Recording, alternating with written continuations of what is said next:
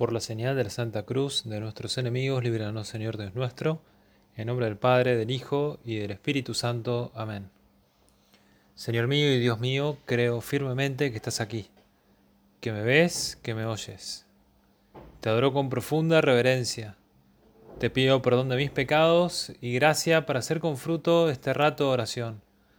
Madre mía Inmaculada, San José mi Padre y Señor, Ángel de mi guarda, interceded por mí. Hace poco me pasaron un artículo que escribió el Papa Benedicto XVI junto con Hans Urs von Balthasar sobre por qué soy todavía cristiano, por qué sigo todavía en la iglesia, se llama. Un artículo viejo, en pleno Concilio Vaticano II, que Benedicto XVI, el Papa Ratzinger, lo deja muy claro, lo hace ver más fácil y asemeja la iglesia a la luna, dice él. La luna no tiene luz propia, la luna recibe solamente luz del sol y por lo tanto cuando uno piensa que la iglesia tiene que tener luces o luces especiales, eh, no se trata de eso, se trata de buscar la luz de Cristo o irradiar la luz de Cristo, sin llamar la atención, sin buscar cosas extrañas. El Papa va explicando cómo efectivamente la iglesia tiene que reflejar a Cristo. Cristo es lo único que podemos reflejar. Y lo decía también de otra manera, como el santo es el que habla con Dios, el que lo busca como un amigo. Y decía él, eso es la santidad. Ahora en este retiro de Semana Santa nos proponemos hablar con el Señor como con un amigo. Vamos a participar de la Semana Grande o la Semana Santa una semana que es algo para no olvidarnos, ¿no? De cómo debería comprometernos más. Analizar el Evangelio de estos días es volver a mirar a Cristo. Lo veremos en el Evangelio del Domingo de Ramos, recordando al Evangelio según San Mateo, cómo Jesús vino a darse por, por entero y nos amó tanto que pudo sufrir tanto, si no, no hubiese sido capaz. Fíjate, Jesús quiere morir por vos, quiere morir por mí. Jesús sufrió esos 40 días en el desierto y después durante toda su vida pública se fue preparando. El otro día me preguntaba una chiquita, ¿qué más importante, Navidad o Pascua? Digo, las dos son importantes, pero bueno, la Pascua es precisamente donde Jesús cumple la misión que tenía asignada.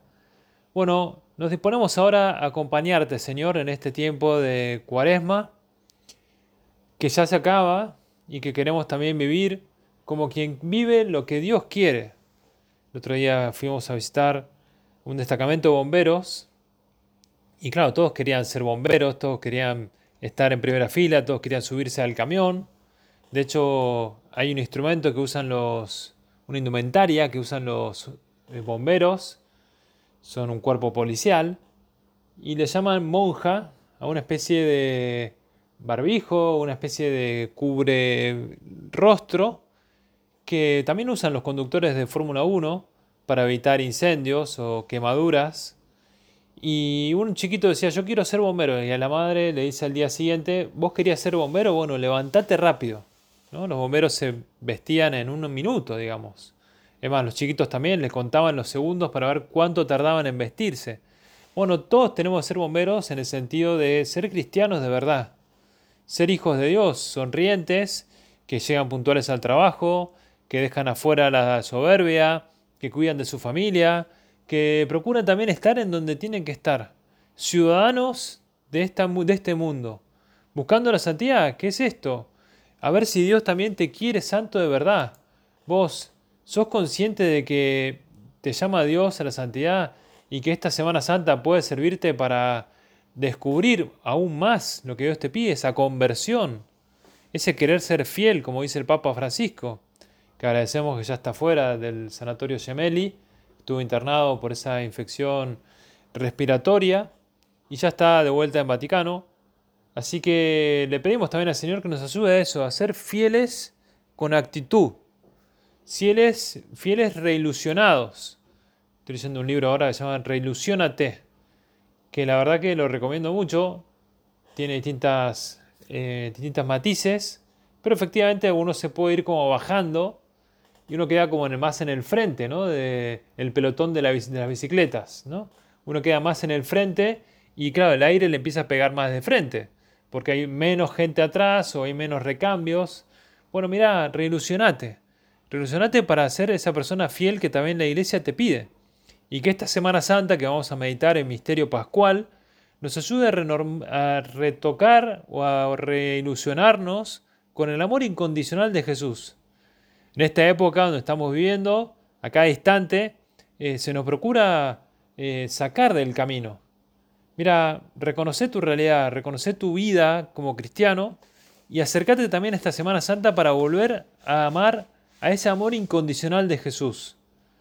La última cena, o mejor dicho también el jueves santo, que es un día muy grande, porque celebramos varias fiestas, nos anima también a ver cómo Jesús no solamente instituyó la Eucaristía, el orden sagrado, sino también el mandamiento del amor. Y nos dijo así, un mandamiento nuevo les doy, que se amen unos a otros como yo los he amado. Ámense también unos a otros, en esto conocerán todos que son mis discípulos. Si se tienen amor unos a otros. Y te pregunto a vos, ¿la gente te reconoce como discípulo de Jesús? Porque llegas a casa y tenés un detalle con tu mujer, o porque en el trabajo transmitís buena onda, o no te peleás, o no hablas mal de nadie, o no estás como regateando tu tiempo, o con tus hijos también igual, lo mismo. Se nota que sos un buen cristiano, porque es un mandamiento fundamental en nuestra vida. Es por ahí. Amar a los demás como Dios nos ha amado. Me acuerdo acá en Santa Fe un kiosco que tenía escritas estas palabras, ámense los unos a los otros como yo los he amado. Y después decía, lo dije en serio. Y me acerqué una vez a visitar el kiosco y pregunté a ver quién lo dijo. Y la dueña, un poco asustada, me dice, fui yo. Digo, te felicito, me encantó. Pensaba que iba a regañarle o que iba a bajar una sanción del Vaticano. No, no, nada que ver. Este espectacular. Lo dijo en serio Jesús. Y el amor de Dios no tiene límites. Es como decía San Agustín, es un amor que va hasta el fin sin fin. Dios que se ofrece verdaderamente todo por cada uno de nosotros y no se conserva nada, hasta el fin sin fin. Fíjate, el jueves santo, a la hora nona, o sea, más o menos a las 15 horas, termina el tiempo de cuaresma y empieza la misa del Señor, la misa de la cena del Señor, comienza el trido pascual, por eso es un día para también, si uno quiere, eh, llegar con tiempo. Es una misa distinta, si se puede decir. Ya no se celebra misa a la mañana, solo se celebra misa a la tarde. Quizá habrá sido la misa crismal el día anterior, o en algunos lugares la hacen la semana anterior. Bueno, se trata de que también nosotros nos dispongamos a la Semana Santa y que se note que descubrimos más todavía, que queremos más todavía la víspera de la fiesta solemne de la Pascua, sabiendo Jesús que era llegada la hora de su tránsito de este mundo al Padre, como hubiera amado a los suyos que vivían en el mundo, los amó hasta el fin. Ardientemente, dice Jesús, he deseado comer este cordero, esta Pascua. He deseado celebrar esta Pascua con ustedes. Antes de mi pasión, les dice Jesús. Ya se lo anunció, ya se lo mostró, y sin embargo, los apóstoles no se dan cuenta, no quieren caer en la cuenta. Vos querés vivir sobrenaturalmente, querés acompañarlo también ahora en esta Semana Santa, con mucha fe también para vivir este tiempo con esa necesidad de tener a Dios presente. ¿Es para vos el jueves santo un misterio grande? No es difícil imaginar también que Jesús estaría muy dolorido o muy eh, dolido porque ya se acercaba el Calvario, se acercaba la pasión, y quería estar con sus amigos, quería estar con los apóstoles hasta el final. Y nos toca a cada uno de nosotros también descubrir cómo Jesús nos anima a esto, a hacernos cargo de que también tenemos una tarea importantísima. Y en este trío pascual, donde comienza con esa misa vespertina de la Cena del Señor, va a tener lugar tres cosas importantes. Te decía primero el mandamiento de la caridad, el mandamiento de la Eucaristía y el mandamiento, el sacramento de la Eucaristía y el sacramento del orden sagrado. Bueno, es un día claramente de acción de gracias. Es un día para adorar a Jesús en la Eucaristía, ya no virtualmente, porque ya podemos ir, gracias a Dios. Podemos visitar los monumentos en bicicleta, caminando, en motoneta, o bicineta o como quieras llamarlas. Pero adoremos a Jesús, acompañémoslo a Jesús. ¿Cómo lo queremos al Señor? Me acercaba hace unos días a, a recoger racimos de olivo para el Domingo de Ramos, a una iglesia cercana acá, San Francisco, un convento de San Francisco, y estábamos ahí cosechando o, separando los racimos y haciendo también una especie de hisopo para eh, tirar agua bendita también. Y me decía uno de los eh, monjes que están ahí, de los frailes, me decía, este, este olivo tiene más de 150 años, ¿no? Y me recordaba un poco, te diría yo, al de Jerusalén estar abajo de un árbol que tiene 150 años, por menos 200 años, no está nada mal. Bueno, vamos a participar ahora de la última cena. Pero podés participar en primera persona, como si estuvieses ahí. Y no solamente como si estuvieses estando ahí. Bueno, aprovechemos el jueves santo para aumentar nuestro amor a la Eucaristía, para decirle al Señor que lo queremos, para estar más unidos a ese alimento de verdad, Ah, no es simplemente, bueno, voy a misa y ya está. No, voy a misa porque necesito estar en misa.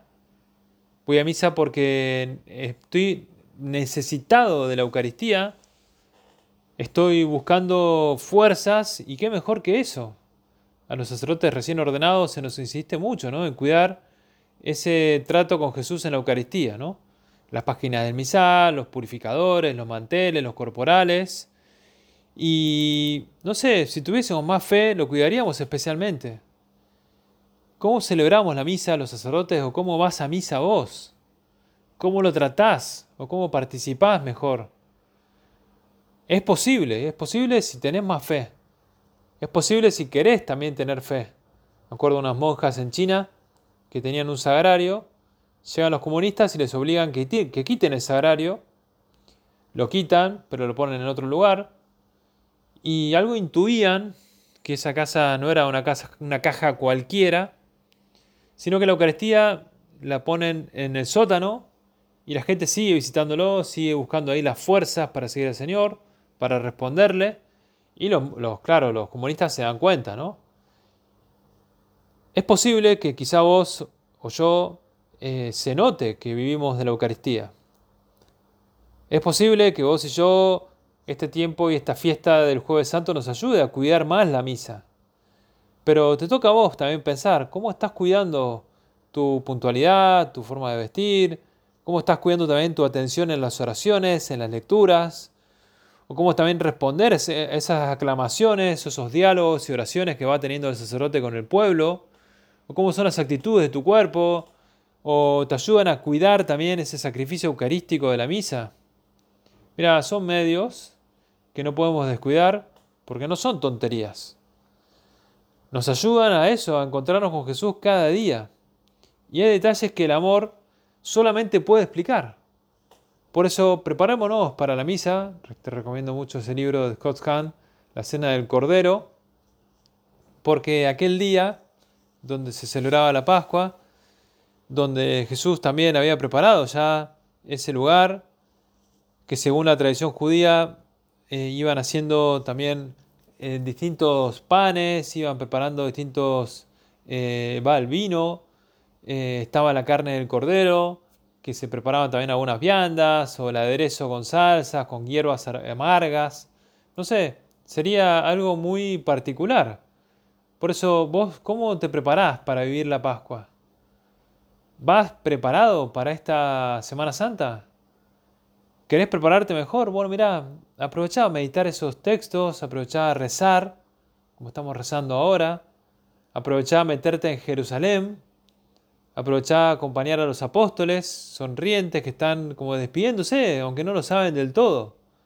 Porque llega la hora donde Jesús quiere despedirse, es la última hora, la más importante, la que inaugura una nueva era, y sin embargo los apóstoles no se enteran.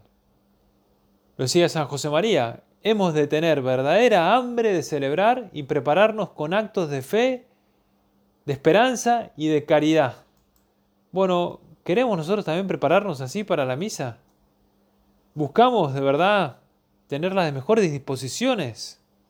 En lo exterior, en lo interior, en las normas litúrgicas, por supuesto, pero también buscando que el amor urja a tener la necesidad de tratarlo más a tener la necesidad de abrirnos más al misterio, a descubrir también que con Él podemos prepararnos aún más para esta Pascua.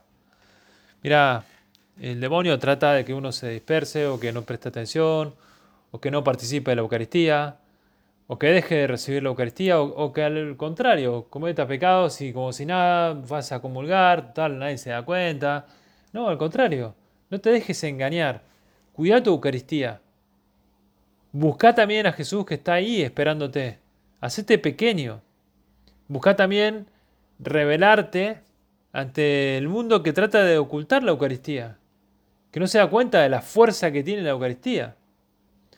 Una vez comido el Cordero Pascual, cuenta la tradición judía, eh, Jesús se habría puesto de pie con la ropa cenida y distribuiría también el panásimo consumirían esas hierbas silvestres. Después se recita un salmo, el Jalel, un himno de los salmos 113 a 118. También se reza el Aleluya, al salir de, salir de Israel, de Egipto, como también sufrieron tanto, cosas que se repiten también en la misa del sábado santo. Y qué bueno que también nosotros, nos, del jueves santo, perdón, Qué bueno que también nosotros nos dispongamos ahora en esta meditación a participar de ese misterio eucarístico, a buscar esas luces apropiadas para despedirnos del Señor. A despedirnos, pero que no es solamente un símbolo o una realidad lejana, sino que Jesús se ha quedado en la Eucaristía. Con un trozo de pan en sus manos y con el cáliz de vino, Jesús lo dijo muy claro. Coman y beban este es mi cuerpo, esta es mi sangre. Por eso, animate a vos también a descubrir que el Señor te necesita y quiere que lo tomes, que lo comas, quiere que lo bebas, quiere que trates también con amor, con corazón, lo que el Señor te está pidiendo. ¿Te animás a meterlo en tu corazón, aunque sea muy pobre, muy poca cosa? ¿Cómo es nuestra actitud? Y me acuerdo ahora que hace poco fue el fallecimiento de Hugo Wast. Eh, la verdad que es un gran escritor y que tiene Martínez Subería y que tiene un ensayo sobre el orden sagrado. Eh, la verdad que murió en el año 62, pero fue un muy buen cristiano, un muy buen católico y tiene un, ensayo que te voy a leer, te voy a leer entero, no suelo hacerlo, pero también ahora tengo tiempo y lo quiero hacer. Y te puede ayudar para rezar mientras te lo voy leyendo. Dice así, cuando se piensa que ni la Santísima Virgen puede hacer lo que un sacerdote, cuando se piensa que ni los ángeles, ni los arcángeles, ni Miguel, ni Gabriel, ni Rafael, ni príncipe alguno de aquellos que vencieron a Lucifer puede hacer lo que un sacerdote, cuando se piensa que nuestro Señor Jesucristo en la última cena realizó un milagro más grande que la creación del universo con todos sus esplendores y fue el convertir el pan y el vino en su cuerpo y sangre para alimentar al mundo, y que este portento, ante el cual se arrodillan los ángeles y los hombres, puede repetirlo cada día un sacerdote, cuando se piensa en el otro milagro que solamente un sacerdote puede realizar, perdonar los pecados y que lo que él ata en el fondo de su humilde confesionario, Dios obligado por su propia palabra lo ata en el cielo, y lo que él desata en el mismo instante lo desata Dios, o cuando se piensa que la humanidad se ha redimido y que el mundo subsiste porque hay hombres y mujeres que se alimentan cada día de ese cuerpo y de esa sangre redentora que solo un sacerdote puede realizar, cuando se piensa que el mundo moriría de la peor hambre si llegara a faltarle ese poquito de pan y ese poquito de vino.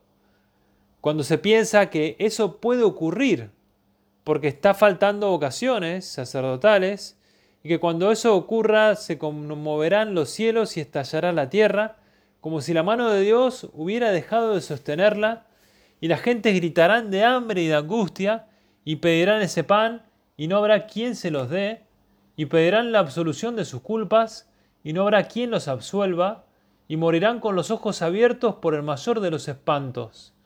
Cuando se piensa que un sacerdote hace más falta que un rey, más que un militar, más que un banquero, más que un médico, más que un maestro, porque Él puede reemplazar a todos y ninguno puede reemplazarlo a Él. Cuando se piensa que un sacerdote cuando celebra en el altar tiene una dignidad infinitamente mayor que un rey, y que no es ni un símbolo, ni siquiera un embajador de Cristo, sino que es Cristo mismo que está allí repitiendo el mayor milagro de Dios. Cuando se piensa todo esto, uno comprende la inmensa necesidad de fomentar las vocaciones sacerdotales. Uno comprende el afán con que en tiempos antiguos cada familia ansiaba que su seno brotase, como una vara de nardo, una vocación sacerdotal. Uno comprende el inmenso respeto que los pueblos tenían por los sacerdotes, lo que se refleja en las leyes. Uno comprende que el peor crimen que puede cometer alguien es impedir o desalentar una vocación. Uno comprende que provocar una apostasía es ser como Judas y vender a Cristo de nuevo. Uno comprende que si un padre o una madre obstruyen la vocación sacerdotal de un hijo, es como si renunciaran a un título de nobleza incomparable. Uno comprende que más que una iglesia y más que una escuela y más que un hospital, es un seminario o un noviciado. Uno comprende que dar para construir o mantener un seminario o un noviciado o un seminarista es multiplicar los nacimientos del Redentor. Uno comprende que dar para costear los estudios de un joven estudiante seminarista o un novicio es allanar el camino por donde ha de llegar al altar un hombre que durante media hora cada día será mucho más que todas las dignidades de la tierra y que todos los santos del cielo, pues será Cristo mismo sacrificando su cuerpo y su sangre para alimentar al mundo. Me da una cierta envidia de la vocación, quizá también a vos, y a la vez este, una gran necesidad y una gran urgencia para vivir mi vocación sacerdotal. También lo mismo para vivir vos, tu alma sacerdotal, a ver cómo vivimos también nosotros y cómo cuidamos esas vocaciones. Cómo procuramos también tener algún detalle ahí con el seminario, o me sobró una comida, o hice dos tortas y llevo una al seminario, o procuro también tener algún detalle con algún seminarista, o dejo alguna plata para eh, comprar un televisor porque no tienen nada. Eh, me acuerdo, contaban antes, cuando había un montón de, vocaciones, cómo pasaban un poco de hambre, y de hecho algunos dejaban, pero también porque a veces quizás faltó la generosidad de la gente, quizá también porque faltó la santidad de la gente que lo acompañaba o que lo llevaban adelante. Bueno, estamos llamados a eso, a cuidar mucho las vocaciones sacerdotales, a rezar mucho por las vocaciones sacerdotales. Y este jueves santo, que se recuerda también ahí la última cena, como dice el Papa, tratemos a Jesús como un amigo. Busquemos irradiar esa luz como el sol que ilumina la luna. Eso es la santidad. Y los sacerdotes también tenemos que buscar ser santos. Somos grandes pecadores también, sí. Y tenemos que luchar, por supuesto. Pero depende de vos. Depende de que quieras también encontrar a Dios en tu vocación. Depende de que comprendas también que Jesús eh, nos pide que nos encontremos con Él como una persona. Una persona que va a ser elevada en la cruz. Una persona que se aniquiló a sí misma para salvarte. Se hizo pecado, se hizo pecador, se hizo eh, hombre, aunque no pecó, ¿no? Pero sufrió y sufrió muchísimo. Y esa persona que vamos a ver ahora en este tiempo de cuaresma, nos anima a eso, a ver cómo se humilló, a ver cómo también comprendió que el hombre necesitaba una guía, que el hombre también necesitaba eh, fidelidad, cuando somos tantas veces un poco negacionistas, ¿no? o que nos apartamos de lo que Dios quiere para cada uno. No se trata de ser bomberos, sino que se trata de ser cristianos. Se trata también de descubrir que Dios te llama a esta santidad en medio del mundo, a reilusionarte, a convertirse, que es ser fieles, como decía el Papa Francisco, con una fidelidad que supone una actitud humana de querer también ayudar a la gente a ilusionarse. No ilusiones tontas que pasan, sino ilusiones que, atraen, ilusiones que nos llevan a seguir a Cristo. ¿Cómo es tu actitud de cristiano? ¿Meditas ahora en este misterio pascual, este comienzo de la Semana Santa, como una ocasión de reenamorarte de ese amor incondicional de Jesús? Porque es una gran realidad. Y si vivimos la misa, quizás centrándonos en alguna parte, o si unimos también toda nuestra vida a la misa, aprenderemos a hacer de nuestro día una misa. Aprenderemos a participar en familia de la misa. Y no solamente la misa, sino también a vivir ese sacramento de la caridad, a vivir también ese gran respeto por el sacerdocio.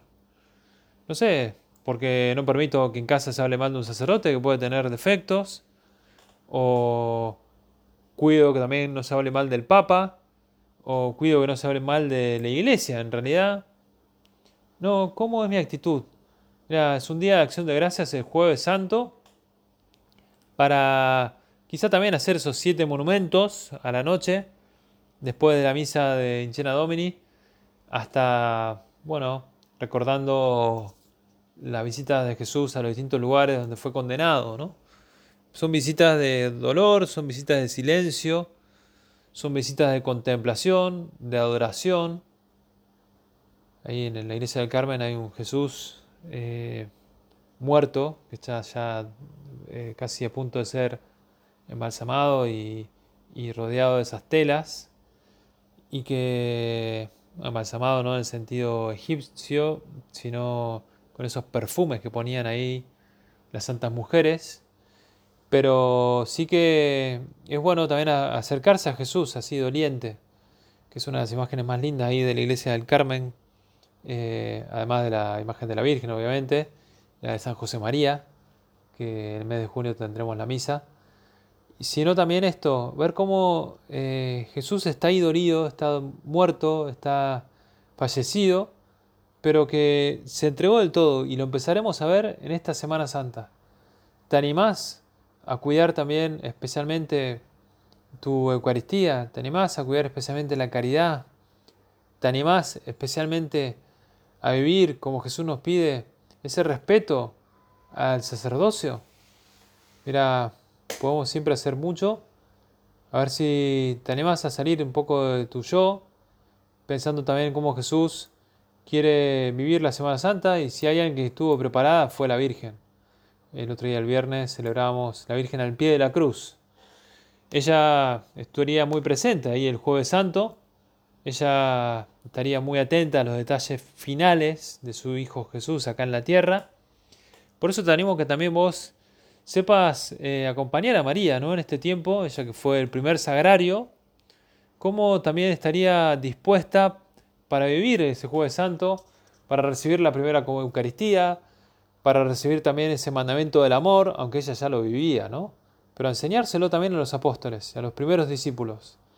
Que aprendamos de María, ella que durante toda su vida también eh, estuvo atenta a estas tres cosas, que nos dé también esa pureza, esa humildad, esa devoción, para tratar a Jesús en esta Semana Santa con la ilusión con que la trataría ella.